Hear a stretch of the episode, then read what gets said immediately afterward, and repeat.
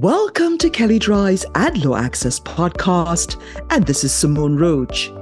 Massachusetts AG Andrea Joy Campbell recently announced that Grubhub, one of the nation's most prominent food delivery platforms, will pay more than $3.5 million to settle claims that it overcharged restaurants in violation of a specific emergency fee cap imposed during the pandemic.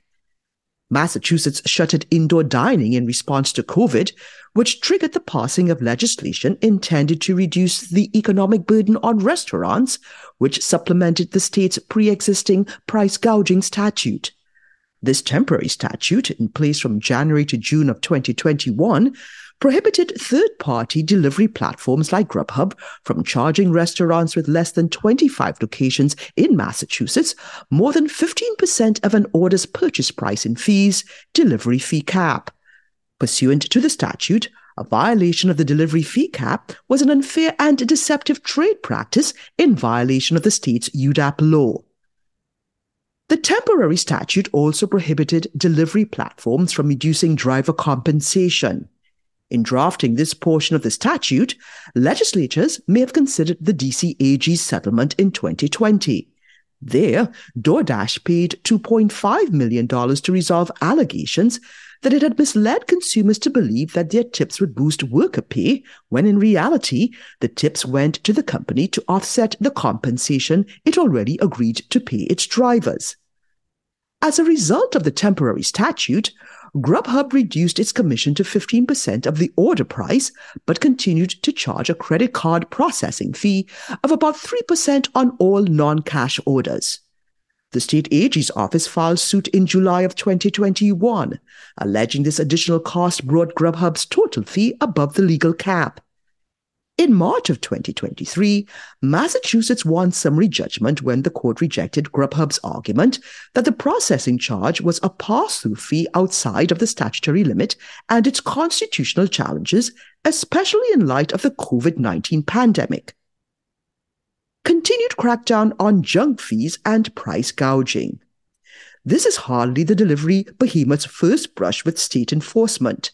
Attorneys General in Washington, D.C. and Pennsylvania have also targeted Grubhub over its fees.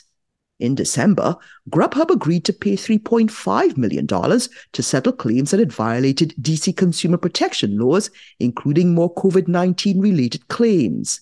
And as you may recall, the AG's office alleged Grubhub charged hidden and deceptive fees by advertising one delivery fee upfront, but then charging a service fee and small order fee where applicable only at the final stage of checkout.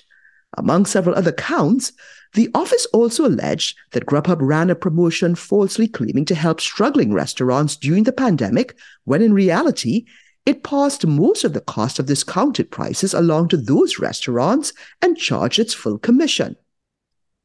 In Pennsylvania in 2022, the company agreed to add new fee disclosures to its platforms and donate $125,000 to Pennsylvania food banks in response to a lawsuit.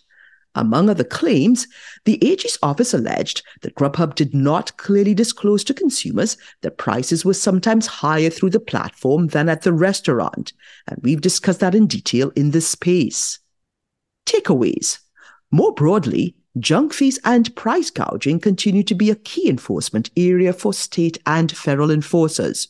We've covered Massachusetts draft regulations to prohibit junk fees, California's recent junk fee statute, and the FTC's proposed junk fee rule.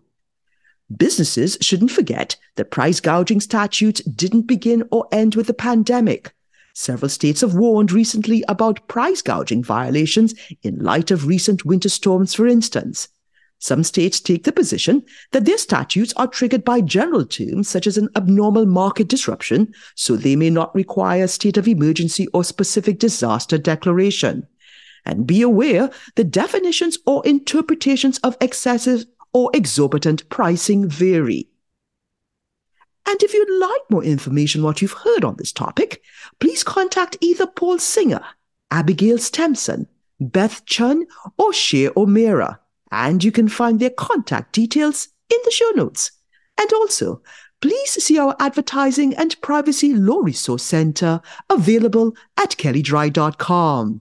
And please download the AdLaw Access app for Apple and Android phones, available in the Apple app and Google Play stores.